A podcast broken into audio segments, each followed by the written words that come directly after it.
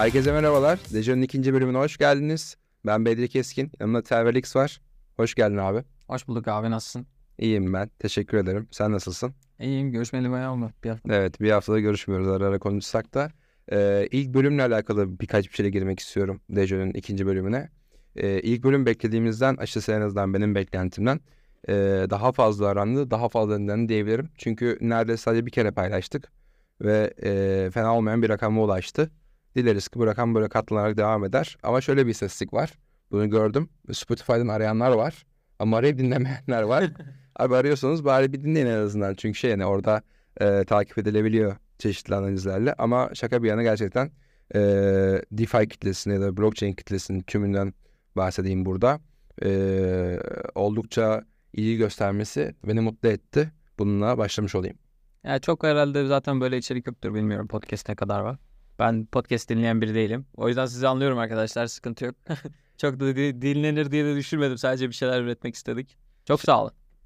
Teşekkür de ettik. Bu hafta konularımız daha fazla.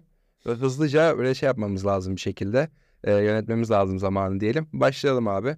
E, SEC ETF için yorum almaya başlamış. Böyle bir gelişme var. Bildiğimiz kadarıyla normalde ETF başvuruları hiç olmadığı kadar yoğun. Hem Bitcoin tarafında hem Ethereum tarafında. Evet. Özellikle BlackRock'ın da dahil olmasıyla birlikte.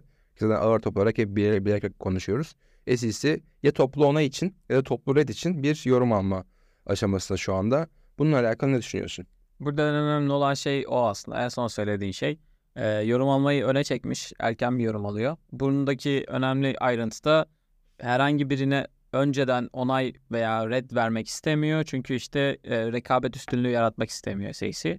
Gayet mantıklı. Makul geldi bana. Evet. Hepsini birden onaylama veya hepsini birden reddetme gibi bir durum olabilir. Ee, genel görüş %90 itibariyle onaylanma yönünde. Ama tabii her zaman bir olasılık vardır. SEC'de şimdi aslında bir nevi kamuoyu araştırması yapıyor diyebiliriz.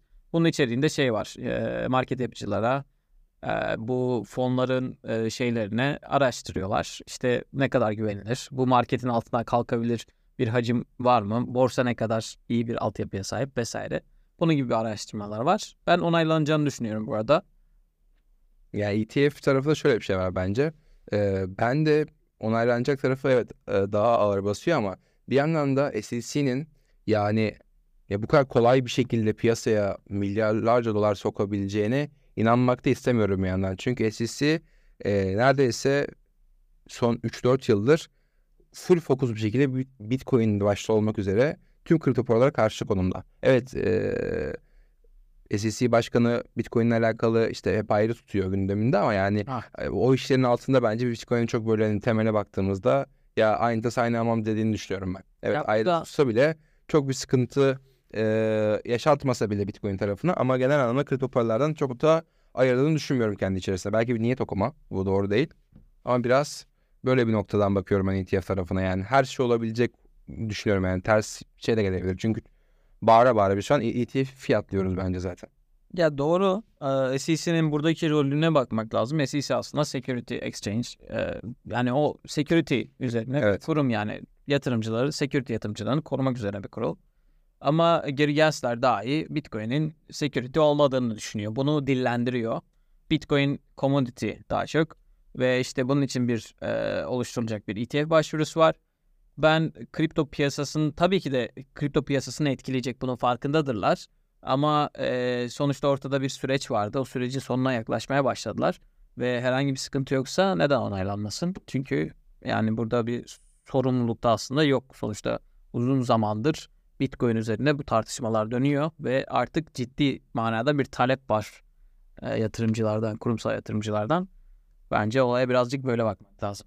Katılıyorum abi tüm dediklerine ama bir yandan da acaba bireysel yatırımcıların eee, bu marketi yani şöyle söyleyeyim aslında şurasını şöyle özetleyeyim. Kurumsal yatırımcılar ETF ile birlikte daha kolay girebilecekler ve aslında marketin tüm yükünü veya atıyorum tüm hareketlerini kontrol edebilir konuma gelebilirler. Ve bu noktada bireysel yatırımcılara zararları olur mu ona emin değilim. Bakalım zaman gösterecek. Çok da dediğim gibi niyet okumamak lazım ama SEC konu SEC olunca son iki yılda yaptıklarına baktığımızda anlamsız hareketine baktığımızda gerçekten niyet okumak gerekebiliyor bazen diyelim. Ee, ekleyecek bir şey yoksa bir sonraki konumuza hızlıca geçelim. Geçelim. Okey abi. Şimdi bu konumuz aslında eski dosttan gelen bir konu. Hiç de dost değil aslında. yani evet baktığımızda öyle. Sam'i de sevmezdim. FTX'te param gittiği için de biraz FTX'e kızgınım ama Aa geçmiş olsun Evet. bilmiyordum. evet e, orada e, Radium ve çeşitli bazı tokenları stake'inde olduğum için. Kardeşen adamın Jax'te ne işi var kardeşim? Abi şey işte FTX destekliyor diye biliyorsun Alameda destekliyor diye Reef bile almıştık zamanında her neyse. İşin şakası bir yana FTX'in satışları yavaş yavaş başlıyor gibi gözüküyor. 744 milyon olarak bir satış onayı geldi. Bu satış onayının temelinde Grayscale varlıkları var. Yani FTX'in sahip olduğu Grayscale bazlı varlıklarını satacaklar. Ee, Bitcoin ağırlıkta bir miktar Ethereum var ve çok az miktarda Ethereum Classic ile Litecoin var aslında. Ve işte GBTC dediğimiz Bitcoin Trust'ı orada yaklaşık 597 milyon dolarlık bir e, varlığı var FTX'in ve bunu satacaklar. Aynı zamanda Ethereum Trust olarak geçen E ETHE 87 milyon dolarlık bir satış gerçekleştirecek FTX e, varlıklarıyla birlikte. Dolayısıyla Bitcoin tarafında bir e, markete ağırlık yapacağını konuşuluyor. Ama Ethereum'da bu olur mu ona emin değilim. Onunla alakalı net bir görüş bulamadım. Böyle bir konu var. Daha coinlere sıra gelmedi. Hafta hafta satıyorlar diye biliyorum ben FTX tarafı. Bakalım e, bu kadar büyük bir satışı Grayscale'ın GBTC tarafı nasıl karşılayacak? Yani satış baskısı oluşturabilir ama öyle aslında çok inanılmaz bir rakam değil bu rakam. Bir öncelikle onu söyleyelim. Ee, sonraki olarak da şunu söyleyebilirim. Ya bence şuradan şöyle bir çıkarım yapabiliriz. Süreci gözlemleyelim. Şu an e, biliyorsunuz GBTC'de vesaire bir premium var ve o premium kapanmaya başladı. Aradaki fark yani Bitcoin ile işte Bitcoin e, Ethereum'la Ethereum Trust arasındaki fark kapanmaya başlamıştı. Bu satışlarla birlikte o farkın nasıl hareket edeceğine aslına bakmak marketin gidişatına dair bir yorum yapmamızı sağlayabilir. Eğer ki fark açılır ve birden kapanırsa demek ki hala market iştahlı bu konuda. Ki ben son dönemlerde birazcık iştahımızı kaybettiğimizi daha doğrusu e, bir haber beklediğini marketin düşünüyorum. E, bu burada da o iştaha dair bir test yapmış olabiliriz. Güzeldi. Bunu e, program öncesinde konuşmamıştık. Güzel bir nokta oldu. Katılıyorum. O işler konusu çok önemli. E, bakalım hangi haberle yükseleceğiz veya düşeceğiz. Bunları da bekleyelim. E, hızlıca çok ufak bir bilgi verelim şeyle alakalı. Geçen bölümümüzde CZ'nin yüksek ihtimal Dubai'ye gideceğini söylemiştik. Döneceğini daha doğrusu. E, ama mahkeme ne yazık ki bunu onaylamadı. E, mahkeme kararı verene kadar CZ e, Amerika'da kalacak. Buna ek olarak da şunu söylemek istiyorum. Dubai'den bahsettik şimdi. E, yakın coğrafyadan Abu Dhabi'ye bir yatırım geldi. Ciddi bir yatırım. E, eskilerin çokça bildiği böyle hatta zamanında böyle token'ını güzel alıp sattığı e, IOTA e, 100 milyon dolar değerinde bir sermaye ile bir vakıf kurdu. Yani 100 milyon dolarlık bir sermayeye ödeyip bir vakfını kurdular ve bu gerçek dolar. Yani şey işin çünkü bir 100 milyon dolardan daha bahsedeceğiz. Oradaki dolar gerçek dolar değil. O 100 milyon dolar değerindeki IOTA olacak. Dolayısıyla böyle bir e, vakıf kurdular Abu Dhabi'de. E, o bölgenin gittikçe kripto tarafında yükselmesi e, çok ciddi seviyelere götürecek gibi gözüküyor projeleri. Çünkü baktığımızda 100 milyon dolarla bir vakıf kurmak bence kripto para piyasasında ciddi bir şey. Ben bilmiyorum ya. Ben birazcık kriptoda ölçeğimi kaybetmiş durumdayım. Gerçekten yani çok inanılmaz rakamlar konuşuluyor ve artık böyle artık yani havadan atılıyor gibi. Yani her şey okeyim. Tamam 200 milyon dolar şuna yatırım yapmış. Bu böyle 2,5 milyar dolarlık bir yatırım turunu tamamlamış. Her şey olabilir gibi geliyor. 100 milyon doların şu an benim için karşılığı ne bilmiyorum gerçekten. Yani bu kurumsal piyasada veya işte bu kripto piyasasında gerçekten bu miktarların birazcık değerini yitirmeye başladı. Algımızı kaybettik. Algımı şey oldu. kaybettim açıkçası. Abu Dhabi, Dubai okey zaten iş merkezleri oralar. Çok normal oralara yatırım gitmesi. Ama işte bunun altı ne kadar dolu onu bilmiyorum. Ayato'ya hiç takip ettiğim bir proje değil zaten. Bildiğim kadarıyla e, nesnelerin internet üzerinde Evet, çalışan bir proje zamanında. Evet. Zamanında Özgür Demirtaş da ismini vermiştik sanıyoruz, sanıyorsam. Eyvah öyle şeyler. Aynen. Yani şimdi dolayısıyla şöyle bir şey var ama e, dediklerine katılmakla birlikte abi bu tür eski projelerin biraz daha e, kendilerini öne çıkarmak için bu tür yatırımlara ihtiyaçları muhakkak var. Ya bu yatırımlar yatırım mı yoksa marketing amaçlı hani evet. şeyler mi onlara çok emin değilim. Çünkü funding e, aşaması genelde destekçi bulmak ama çoğunlukla marketing için kullanılan aşamalar. Burada da çok farklı mıdır bilmiyorum. Yani ben neyi hatırlıyorum? Kava'yı hatırlıyorum. Kava böyle 4 yılda bir aldığı şey paylaşacağı yatırım. Evet, evet. Aynı yatırım 4 yılda bir, 2 yılda bir tekrar gündeme getiriyordu. İşte 250 milyon dolarlık kava dağıtacağız vesaire Evet. gibisinden. E zaten adamlar enflasyonist bir Yapı kurdu. yapı üzerinden token çıkartıp Evet. dağıtıyorlar. IOTA'da farklıymış. 100 milyon dolar Evet. yatırım yapmışlar. Ama dediğim gibi bu yatırımların sonucu nedir bilmiyorum. Yani şu kadar yatırım şuraya yaptı bir proje ve karşılığında şunu aldı diyebildiğimiz pek bir şey yok gibi. Yok abi yok. Tam olarak doğru yere bastın aslında. Ee, kriptodaki bu soyutluk durumu yani hem yatırımcıları korkutuyor, kurumsal yatırımcıları hem de bireysel bir şekilde hem bir şey üretmek isteyenlere hem de bir şey tüketmek isteyenleri yormuş durumda. Tam bu noktada aslında IOTA bu kurmuş olduğu vakıfla birlikte Real World Asset Tokenization dediğimiz yani gerçek dünya varlıklarının tokenizasyonu konusuna e, yoğunlaşmak istiyor aslında. Ki bu da zaten yani senin de benim de ya da çoğu kripto tarafında uzun süre bulunan insanların da konuştuğu ve üzerine gitmek istediği noktalardan bir tanesi. Çünkü gerçekten gerçek dünyada var olan hemen hemen her şeyi tokenize haline getirip dijital dünyaya aktarabiliyoruz. E peki bunun neden bir ekonomisi baştan aşağı kurulmasın noktasındayız. IOTA işte bu tarafa biraz daha e, ağırlık verecekmiş ve bu, bu çalışmalar içinde 4 yıl içerisinde kullanılacak 100 milyon dolar değerinde IOTA ile destekleyecek bu çalışmaları. 4 yılda kullanacakmış. Yani IOTA tarafından evet %48'lik mi %50'lik mi ne bir artış gerçekleşti token'da. Ama uzun vadede baktığımızda 100 milyon dolarlık bir IOTA tarafında IOTA e, şeklinde önemli. verilecek bir e, bounty gibi düşünebiliriz aslında. Bounty olabilir, award olabilir, grant olabilir. Böyle şeyler olacaktır. E, Yani güzel olan burada Aynen. galiba real world asset üzerine bir yatırımın olması. Bu alan önümüzde gerçekten büyüyen bir alan. Avalanche üst üste çok fazla bununla dair açıklamalar Hı hı. geldi. Avalanche tarafından pek çok partnerlik geldi. Önemli bankalarla vesaire. Ee, real world asset konusu benim de ilgilendiğim bir alan açıkçası. Ne, konut olsun veya başka e, tokenlar olsun. Bunu deneyenler oldu şimdiye kadar. Neden ihtiyacımız var bu arada? Yani bunu da sorgulamalıyız. Çünkü real world asset'i dijitalleştirmek istiyorsak yani gerçek dünya varlığını dijitalleştirmek istiyorsak zaten dijitale aktarabiliriz çok rahat. hı hı. Bunun illa token olmasına neden gerek var? Aslında birazcık bu burayı İlerlemek lazım. lazım. Ee, bu ama uzun bir konu. Bence çok üstüne düşüp düşmeyelim. Evet, evet aynen. Şöyle bir şey yapabiliriz. Bunu da buradan paylaşalım aslında. Yani real world e, asset gibi veya işte atıyorum spesifik bazı kavramlarla alakalı kısa kısa 3 dakika, 5 dakika veya 10 dakika olacak şekilde onları açıkladığımız, kısa kısa anlattığımız bölümlerimiz olacak abi. Bunlarla alakalı da şey işte atıyorum. Ee, birisi bunları gördüğü bir yerde tık diye girip dinleyebileceksiniz arkadaşlar diyebiliriz. Bir sonraki konuya geçelim. Bu konuda aslında yine Amerika'dan uzaklaştık derken yine Amerika'ya gidiyoruz abi. E, CFTC şimdi Bybit'in peşinde olduğunu söyleniyor. Çünkü e, bildiğim kadarıyla birkaç kurum tarafından bilgi toplamaya başlamış CFTC. Evet, isim de verebiliriz. Aynen evet Yani verebilirsin. Coinbase'e gidip e, şey istemişler. Coinbase'den kullanıcı datalarını istemişler ki bak yani karşılaştıracaklar. Bybit'te trade eden cüzdan adreslerini, çekim ad- yapan adresleri. Coinbase'den de bakacaklar. Diyecekler ki aa sen Amerikan e, vatandaşlara şimdi hizmet sağlamışsın. Bybit offshore bir yer. Aynen. Gel bakalım buraya diyecek. Offshore bir borsa olduğu için Amerika'da bunun üzerinden bir dava yürütme sürecine gidecekmiş. Evet. Bu haber yeni yani şey Çok- yeni. Evet. Ee, Coinbase'den bunu istediklerini yeni öğrendik. Evet. Ama daha önce CTF'sini Coinbase'den bir şey istediğini bir öğrenmiştik. Sadece Evet. detayı açıklanmamıştı. Bu detay önemli. Bir de yani işte verilerimiz bu kadar bu arada. Yani bu kadar kıymetli. Devlet istediğinde vereceksin abi. Yapacak hiçbir şey kalmıyor. Görün. Evet. Ne diyeceksin?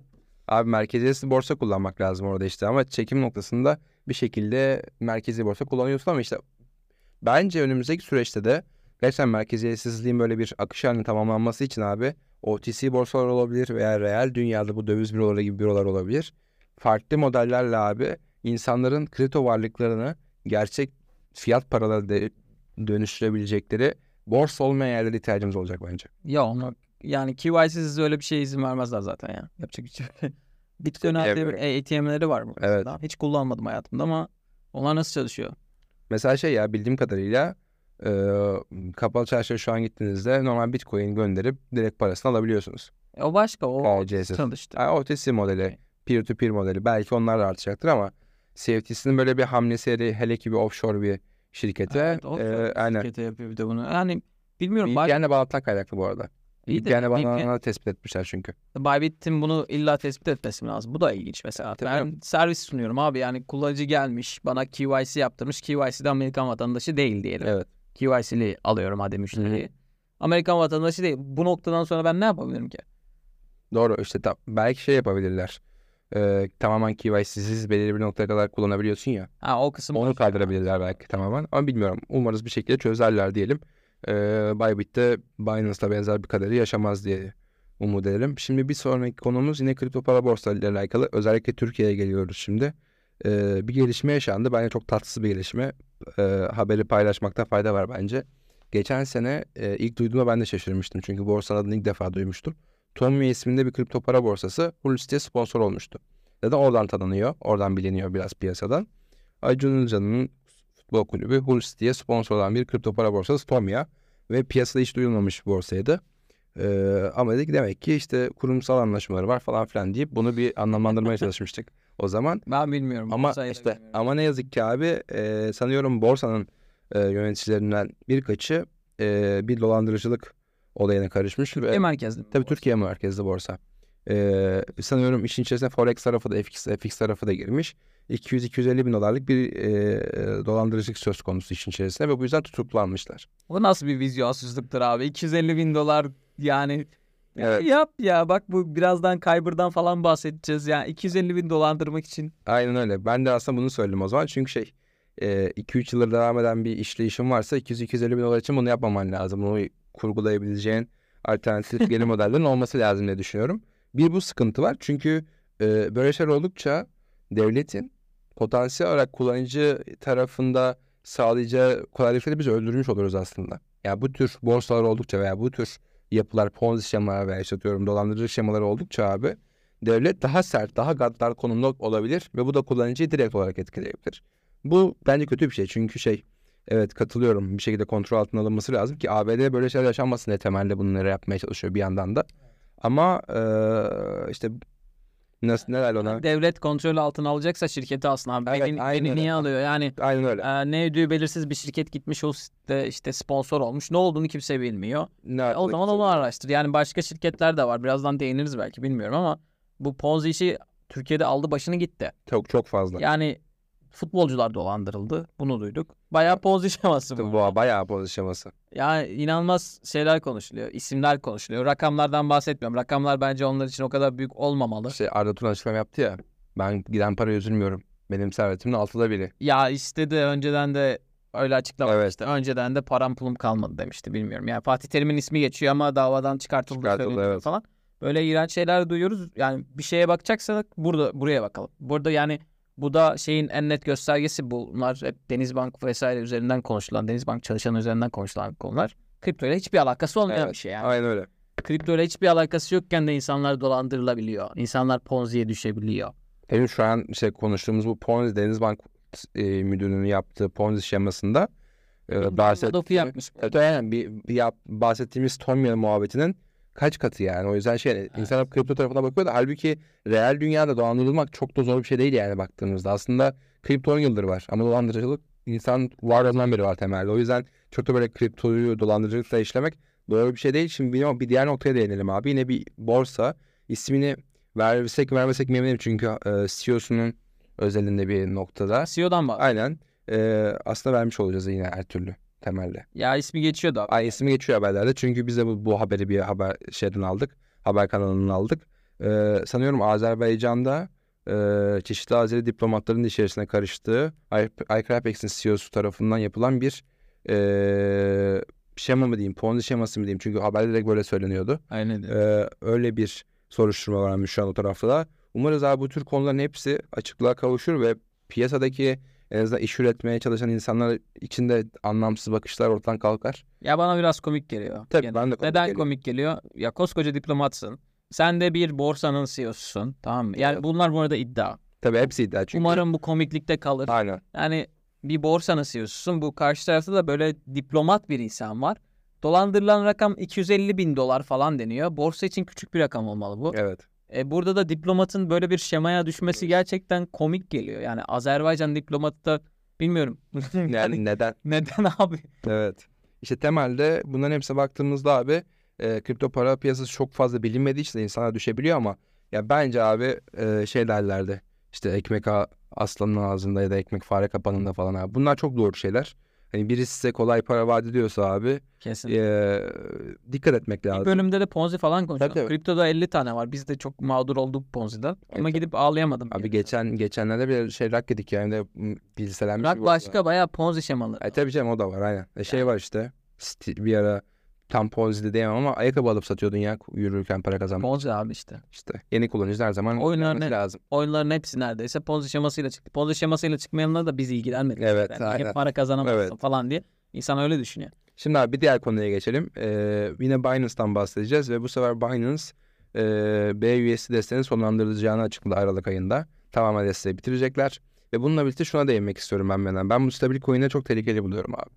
Ya sta- stabil kripto paralar, dolar bazlı olabilir, euro bazlı her ne olursa olsun abi.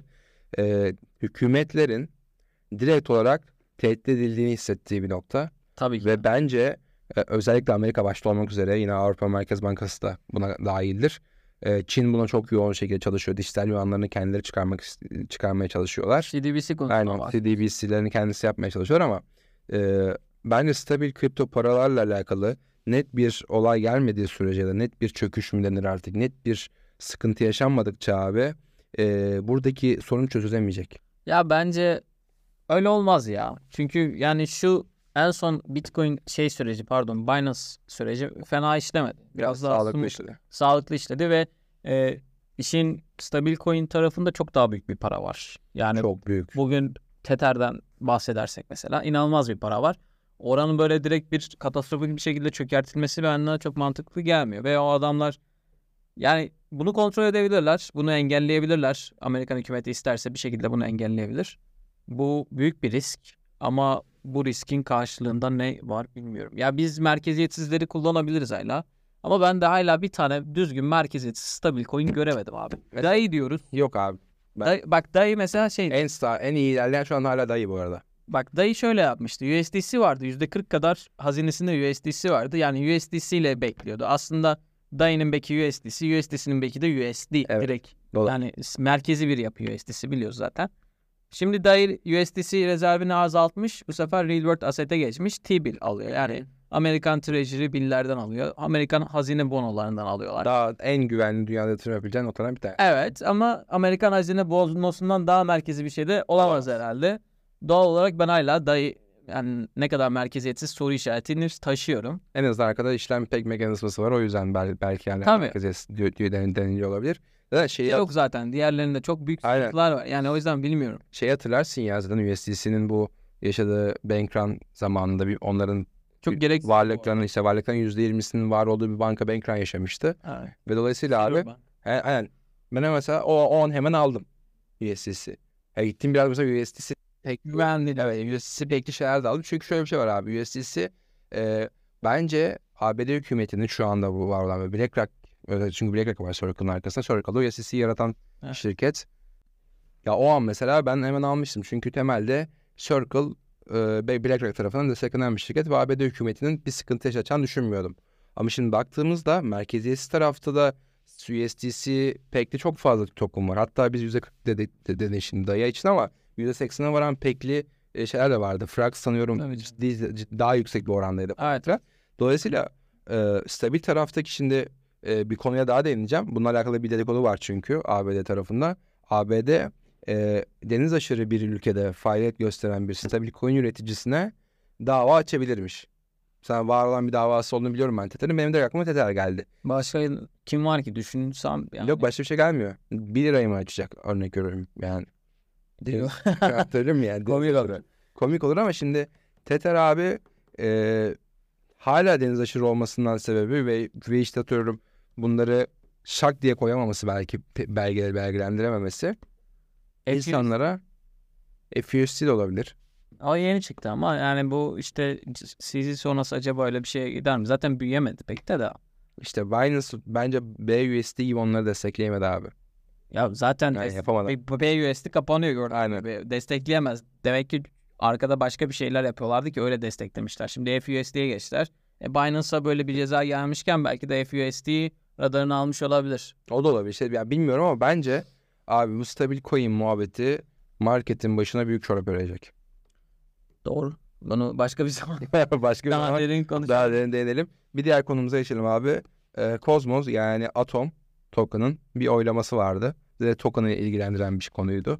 Ee, enflasyonist yapıyı biraz daha deflasyonist yapıya evirmeye çalışırken bir e, oylama diye okumuştum ama ne yazık ki seninle konuştuğumuzda da o kadar yüksek bir enflasyondan düşürme noktasında değildi sanıyorum. %10'un bile Rakamla altına inmedi. konuşalım istiyorsan. rakamla bir değinelim abi. Proposal 848 yani 848. öner önerge gibi düşünebiliriz.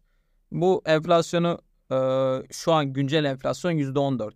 Bunu %10'a düşürüyor. Çünkü zaten maksimum enflasyon onaylanıyor. O da maksimum enflasyonda %20'ymiş. Onu %10'a düşürmek onayla, e, oylanmış. Oylandı. Aynı zamanda şu anki APR %19'dan %13.4'e düşüyor. Yani ben burada APR oranlarına şöyle bakıyorum. Şimdi validatörsen, bu arada yani onlar oy veriyor sonuçta. Evet. Validatörsen zaten sen bu APR'ı alıyorsun. Bu APR zaten sende. Hani bu yaratılan bir değer varsa onun kazancı zaten sana geliyor. Hani bunun üzerine niye bu kadar çok olay döndü anlamadım. Çünkü mesela şunu düşünebiliyor insanlar. Diyorlar ki ne kadar çok token gelirse adam o, o kadar çok istiyordur. Hani o kadar çok para kazanacağını düşünüyordur. Ya %50 APR veren Atom mesela diyelim ki bugün %50 APR veriyor. O zaman yani validatörlere gelenin dışında %50'de ya fiyata da bunun etkisi olacak. Evet. Satış baskısı olacak. Aynen. E, bunun da bir şeyi var sonuçta. Bunu da düşünmek lazım ne bileyim. Ya katılıyorum ama mesela şey çok garibime kaçtı benim ya. Oylama bence olumlu bir oylama. Oy, oy, oylamayı yine olumlu yorabiliyorum. Çünkü temelde e, kullanıcıların yatırım yaparken boğa gelirken abi yıllık ne kadar enflasyonu var. Çünkü gelen çoğu kişi yeni kullanıcı olacak. Yeni yatırımcı olacak. Katılıyorum. Yani Kesinlikle bu açıdan bence satış token'ın satış açısından olumlu yansıyacaktır ama bir yandan da forklayacağız diyorlar ama şimdi de. Bu yapacaklar galiba. Bu diyen de öylesine biri değil. Atom Evet tabii tabii aynen aynen aynen yani. Aynen. Ya bu- Boz mu? bunun bu kadar olay olması saçma. Evet aynen katılıyorum. Yani bu çok daha rahat bir şekilde halledilebilir bir şey değil mi abi yani temelde? Yani burada tokenomiyi böyle baştan yazmak gibi bir şey de yok aslında. Yani tamam öyle öyle var. Bir halvening gibi bir şey olarak da piyasaya da böyle sundular. Evet. İyi bir böyle bir marketing de yaptılar bu arada inanılmaz bir şekilde. Bu kadar etkili ya bu kadar konuşulmaması gerekiyordu bence. Yani Katılıyorum. ağ forklamak falan bana çok şey uç geldi ya. Bir daha bir şöyle bir şey var bence. Şu an Cosmos işte DivideX'in kendi üzerinde e, kendi chain'i inşa etmesi. işte app spesifik chain'ler yani uygulama e, Bazlı. Heh, uygulama bazı çeviremedim sen daha iyi çevirdin. Uygulama bazı chain konusunda, zincir konusunda akla ilk gelen yerlerden bir tanesi şu an. Evet. Sen abi bunu ya sulu suyu bulandırma be abi. Bence de gerek yok yani ama okey yani onaylandı bu arada. Ya tamam yani işte bu- bende evet onaylandı bende atom var ama şimdi ne yapacağız şimdi? Abi yani niye fo- ya forklama gibi bir şeye niye giriyorsun sen? forklayınca da bu arada şey var. Hayır verenlere ver, ay, evet verenlere vermeyeceklermiş. İşte şaka gibi. Ya günün sonunda bu arada bütün bu olaydan çıkarım şu olmalı bence. Günün sonunda blockchain dediğimiz şey ortada bir sosyal konsensüsün olduğu bir yapı aslında. Evet. Yani bugün sosyal konsensus dese ki tamam abi biz forklanan tarafa geçiyoruz bunu bırakıyoruz. Genel olarak bunu dese. Veya bugün dese ki Binance en büyük borsalardan biri.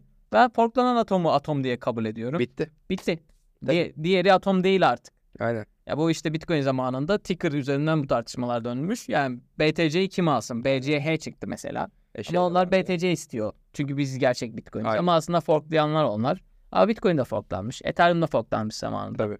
İş günün sonunda sosyal konsensüse varıyor. Abi toplum ne diyorsa yani topluluk ne diyorsa temelli oluyor aslında ama şimdi ben topluluktan farklı olarak burada şimdi topluluk kararı verdi. Ya topluluk mantıklı karar veremez. Ben buna inanmıyorum. Tamam da ama şimdi topluluk kararı verdi. Şimdi temele baktığımız şu var aslında. Demokrasi ne kadar doğruya da- kadar gideriz aslında. E, Evet ondan bahsediyorum. Yani- Bu arada topluluktan kastın token holderları ise asla doğru karar E, veremeyecekler. tabii canım. E, validatörler vesaire gibi konuşuyorsan tamam o orada yine Evet, başka böyle. bir şeyler konuşabiliriz de yani bu işte demokrasi nedir? Demokrasi gerekli midir? Evet. Biraz ona geçiyor. Bir yandan da şeye bakmak lazım aslında. Mesela işte şey e, herkes diyor ki Justin Sun nasıl kaldı? Abi Justin Sun topluluğa hani bir parmak bal çalarak kaldı desek bile çok geldi. Çünkü adam çok karar kendisi veriyor temele baktığımızda. Hatta şey yani adamla alakalı bazı iddialar vardı. Kendisini kral gibi görüyor falan dedi diyenler falan filan vardı. Neyse çok bulandırmayalım abi. Böyle bir durum yaşandı. Umarız Atom tarafında da konu bir an önce çözülür ve netleşir diyelim. E, oldukça jenerik bir olay yaşandı abi bugün. E, Kyber Swap hacker'i Aa evet. yani bu bambaşka bir olay abi. Bence biz bunu iki sene sonra da konuşuyor olabiliriz yani bu başarılı sonuç. bilgilendirmezsen Hemen- sonra konuşacağım çünkü. Okey ben- yapayım bilgilendirmeyi. Şöyle bir olay yaşandı abi. Cyberswap hack- muhabbetinden zaten konuşmuştuk geçen seferde. Hacker dedi ki e, bırakın projeyi bana. E, çalışanların maaşlarına zam yapacağım. Çalışanların iki katı, iki katı, iki katı zam yapacağım. ve ekstradan token'ın fiyatını değerlendireceğim ve ben projeyi bambaşka bir hale getireceğim. Aslında direkt bu şey temele baktığımızda hani hacklemi hackleyip paramı alayım der değil. Ya ben bu projeyi yürüteceğim kardeşim gibi bir şey de olabilir. Ya Ne çok emin değilim. Bu ara bu moda oldu. Böyle yönetim kuruluna el koyma, projeye el koyma vesaire. İşte Sam Altman'da bunu gördük. Sam Altman geri döndü tabii. Ondan sonra Play Sharapnel diye bir oyun var. Ee, Avalanche üzerinde. Play to Earn. Onlarda aynı durum söz konusu. CEO'yu atmaya çalıştılar. Şimdi mahkeme süreci sürüyor falan. Şimdi Kyberswap'ta ben böyle bir şey hiç beklemiyordum. Çünkü standarda bu nedir abi? %10 isterim falan. Öyle konuşmuştuk zaten. Aynen. Ee, Kyberswap'ta şu oldu bu arada. Hacker'dan sonra onu frontlayanlar veya taklit eden başka hackerlar da vardı. Kyberswap onlarla anlaştı. Atıyorum işte 200 bin dolarlık bir hack yaşanmış. Hı hı. Aynı şekilde. Kyberswap onlara %10'unu bıraktı ve kalanını aldı. Yani bu oldu. Standart Hı. prosedür gibi işledi. E, bu, ama bu hacker birazcık şey çıktı. Garip garip bir adam. Yani, Manyaktı biraz. ay sen nasıl yöneteceksin? O da o da bir soru. Yani peşini bırakmazlar ki abi. Evet. Böyle çok sulu da değil. Adam bayağı da yazmış. Hepsini okudum. Mektup böyle var, mad- mektup var. madde madde yazmış adam. Diyor ki projenin bütün evraklarını falan bana teslim edin. Evet. Projeyi komple bana Bırakın. teslim edin. Bırakın. Çalışanlar- Ben sizin şehirlerinizi de alacağım Evet. bu arada. Hani öyle e, Tamam, darbe gibi değil. ama hani şey de paranızı da vereceğim diyor. Burada LP'lere bir gönderme var. LP'lere diyor ki %50'sini geri alabileceksiniz. Belki beklediğinizden az ama hak ettiğinizden daha fazla demiş. Evet. İlginç yani. Ben kabul edeceklerini zaten düşünmüyorum. Ama çok garip. Bu şeye benziyor abi. Ee, aklıma direkt şey geldi. Escobar'ın hükümetle anlaşma yaparken Aynen, aynen. var ya. Biraz ona benzettim ben. Çünkü şey yani. Abi hacker'ın böyle bir şey yapmasının sebebi bence e, ya bir şey gerçekten inanmış. Ya da- Sanmıyorum ya. Ama şimdi düşün abi. Sıkılmış bence o abimiz. Ya inanmış ya sıkılmış. Ama şimdi abi hani adamın tek derdi para olsa çok rahat parasını alıp giderdi şu zamana kadar. Çünkü o konuşulurken e, şey USDC'leri mi USDT'leri mi direkt Ethereum yaptı mesela. Dönüş sıkıntı yaşamasın diye Black Risk'e girmesin diye. Ya adam aslında parayı alıp gidebilirdi. Niye böyle yaptı bilmiyorum. Bakalım. Yani sonuç gösterecek bakalım Kyber sebebi ne, ekibi ne diyecek. Ya ben kabul etmemelerinden yanayım. Gitsinler işte polise molise bir yere gitsinler. Bulurlar büyük ihtimalle. Çünkü genelde bu hackerların sonucu hep Ekibe bağlanıyor bir bir şekilde. şekilde bulunuyor ya. Evet. Bir şekilde bulunuyor bilmiyorum. Ekip de demeyecektir yani biz bırakıyoruz.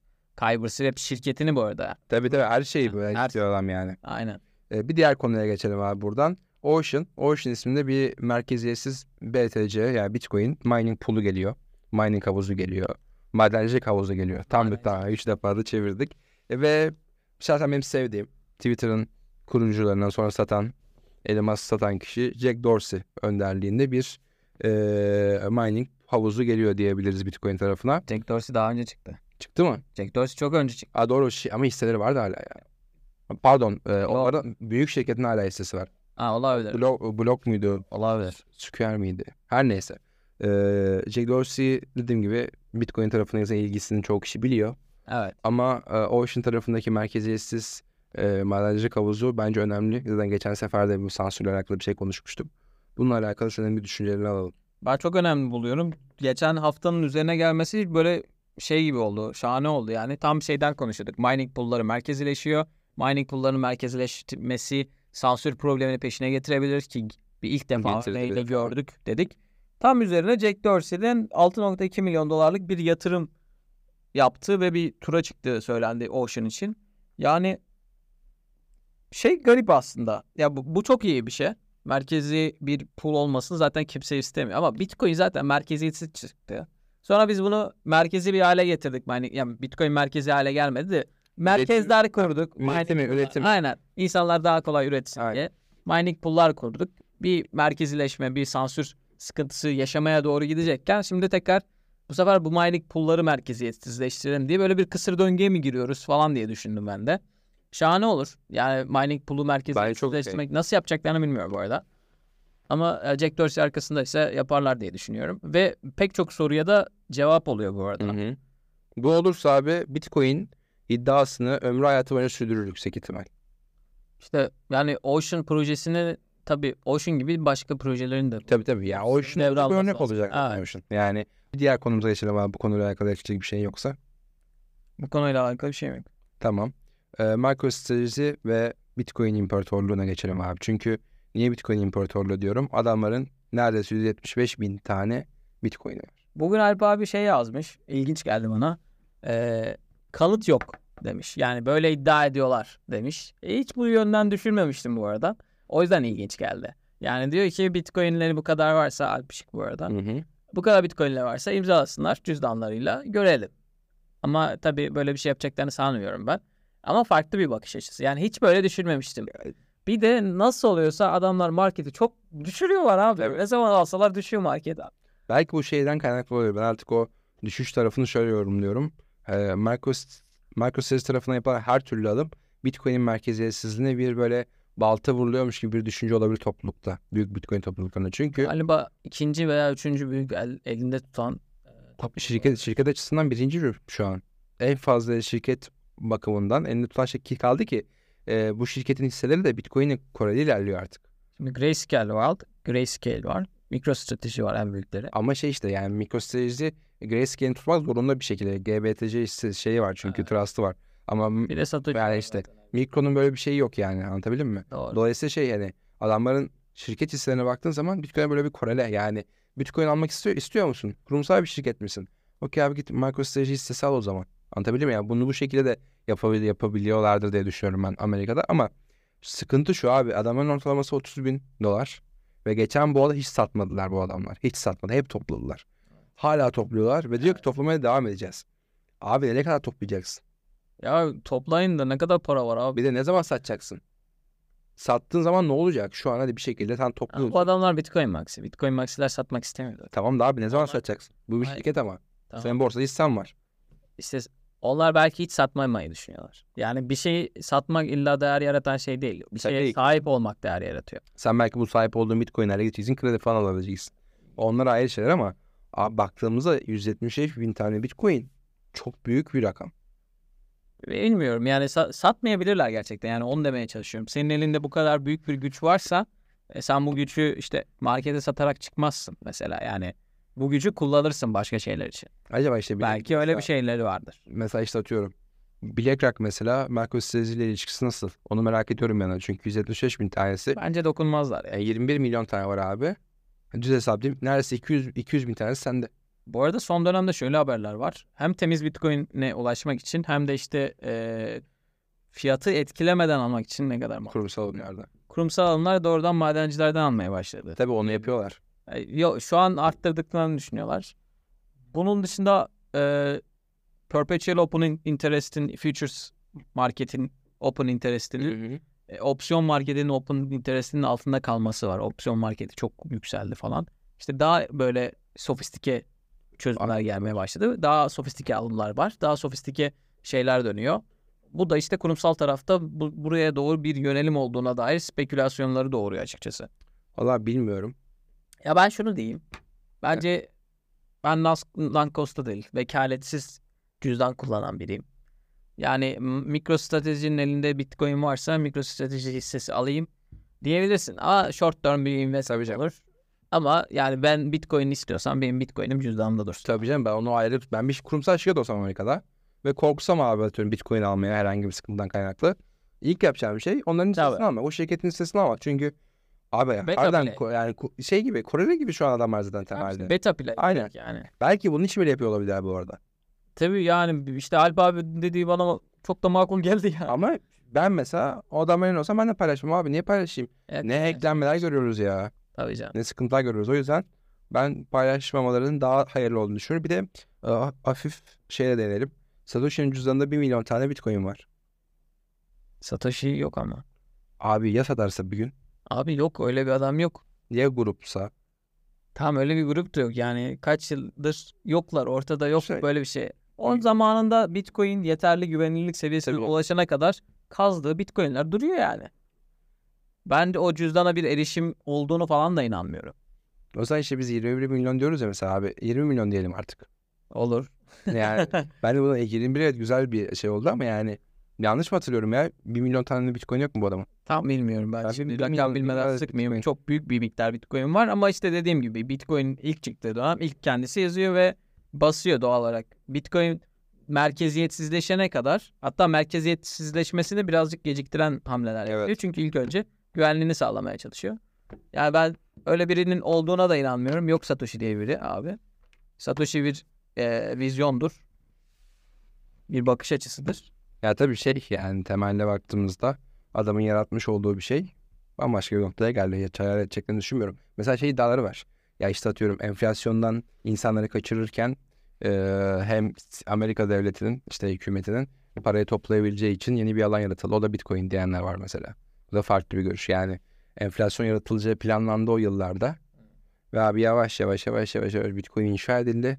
Mesela işte kripto boğası dediğimiz dönem aslında pandemide enflasyonun nasıl yaratıldığı dönem. Neredeyse o verilen tüm para geri çekildi baktığımızda.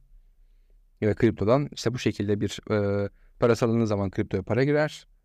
Para çekildiği zaman kriptodan para çıkar. Ve aynı şekilde bankalar, Merkez Bankası işte ABD, Amerika Merkez Bankası o şekilde piyasayı bir şekilde dengelemek için yaratmış olduğu bir şey e, olduğu söylenenler de var aslında. Söyleyenler de var. Çok spekülasyon, çok dedikodu var. Çok abi çok. Bir de adam yani böyle bir şeyin arkasından yani dünyanın en zengin 15. kişisi olmuş.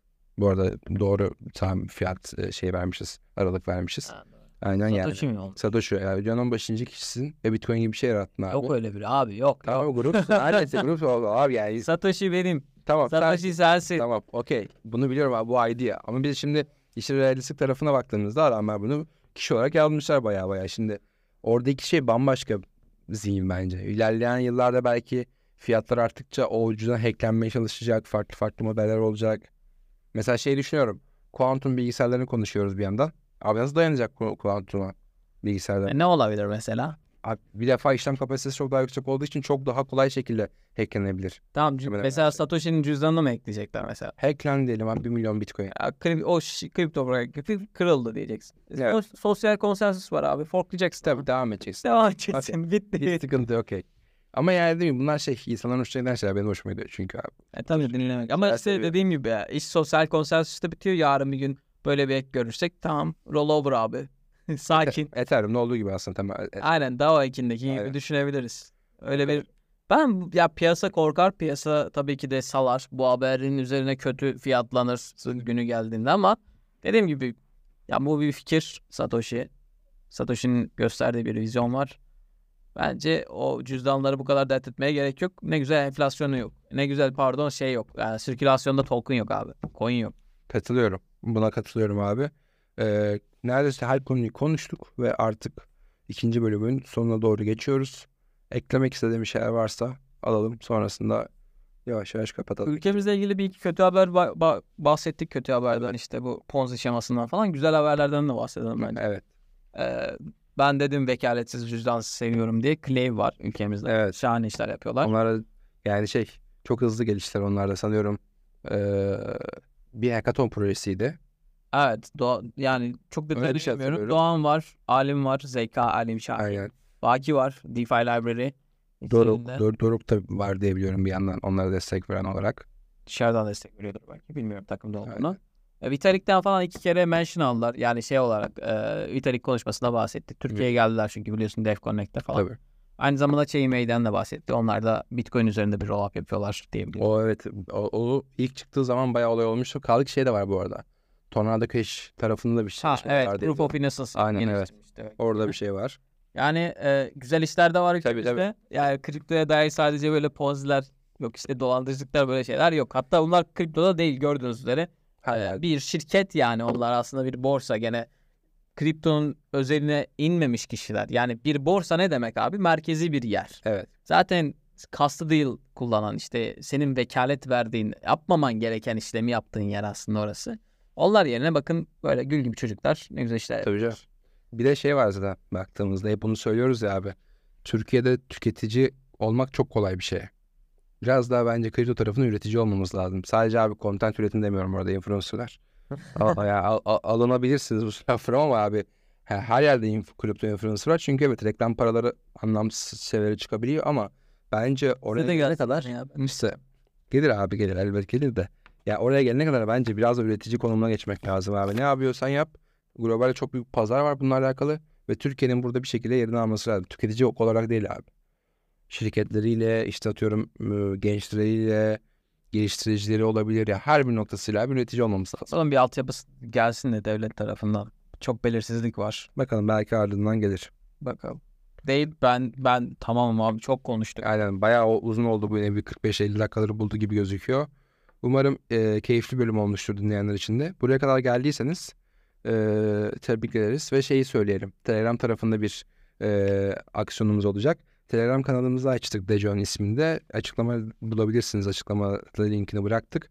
O kanalda her hafta konuşacağımız konularla alakalı bazı konuları sizin seçmenizi isteyeceğiz. Size birkaç konu alternatifi sunacağız. Ve bu e, konulardan birisini seçtiğiniz zaman o konuya değineceğiz. Ekstradan işte önemli gördüğümüz haberleri, önemli gördüğümüz gelişmeleri hafta içerisinde oradan paylaşmaya devam edeceğiz diyelim. Yani güncel kalmak istiyorsanız ve işte atıyorum bu piyasayla alakalı çeşitli noktalarda bilgim olsun diyorsanız e, gruba katılmanızı, kanala katılmanızı tavsiye ediyoruz diyelim.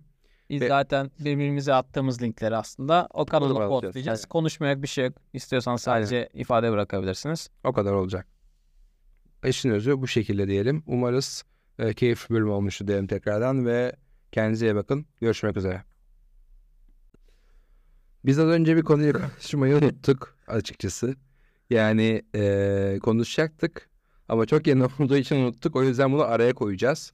E, böyle bir kesit görürseniz şaşırmayın arkadaşlar. Starknet'in token'ı Stark'la alakalı bayağı ciddi bir şey yaşandı bugün. E, airdrop sayfası, potansiyel airdrop sayfası e, sızdırıldı diyelim. Yani baya baya gerçek bu arada. Yani herhangi bir fake falan bir durum yok. E, onu konuşacağız. Kısaca bir ona değinelim. Ne diyorsun abi bu durumla alakalı? Ya Stagnate airdrop'unu herkes bekliyordu. Eligible şartları birazcık garip. Yani Evet. Garip değil aslında da hani belki beklentileri karşılamayacak şekilde. Gene developerlar şahane bir airdrop alacak gibi duruyor. Bayağı iyi alacaklar. Ee, Stagnate kullanıcıları airdrop alacak gibi duruyor. Ethereum Early Adapter'lar airdrop Alacak. alacak. Ama orada da mesela 100 et- Ether gas fee harcayanlar gibi bir kısıtlama getirmişler. Çoğu kişi alamaz bunu bu arada. Yani erken dönem Ether kullanıcıları belki. İşte zaten, sadece onlar alabilir işte baktığımda. E zaten adam zaten Ethereum Early'de şey adapter istemiş. Ethereum stakerları yani validatörler, işte Evet. 32 Ether stakeleyenler ve merge'den önce stakeleyenler bu arada. Bir de acaba şey Merce'den önce e, stake hizmeti veren diğerler bunu destekleyecek mi acaba? Yani sanmıyorum Lido'nun e, da, Lido Starknet'ten alacağı tokenları dağıtabilir belki. Evet işte onu diyorum. Neyse bakarız ona belli olur zaten. Yani demek istediğim Starknet Lido'da stake edenlere atmayacak ama Lido'ya Lido'ya atacak. atacak. Aynen. Lido, Lido dağıtacak.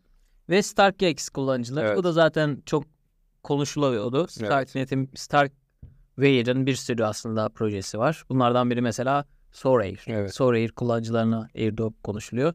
Ben bir dönem oynadım ama hiç cüzdan bağlamadım. Evet, Aynı şekilde normal kredi kartıyla para çektim. O yüzden yani benim bir beklentim yok. Ben buradan bin dolar gelirse başıma koyarım abi. Aynı şekilde bir de şey zaten abi Starknet tarafında bence beklenti e, ekosistem içerisindeki uygulamalardan olmalı diye düşünüyorum bir yandan. Çünkü çok daha yeni bir şey. Ve ekosistem içerisinden para gelirse orada daha fazla para gelecektir. Tabii ama Starknet şu ana kadar benim için eee, çok şişirilmiş bir balon. Yapmak istedikleri şeyler çok güzel duruyor. Bakalım. Ama bakalım yapabilecekler mi diyelim.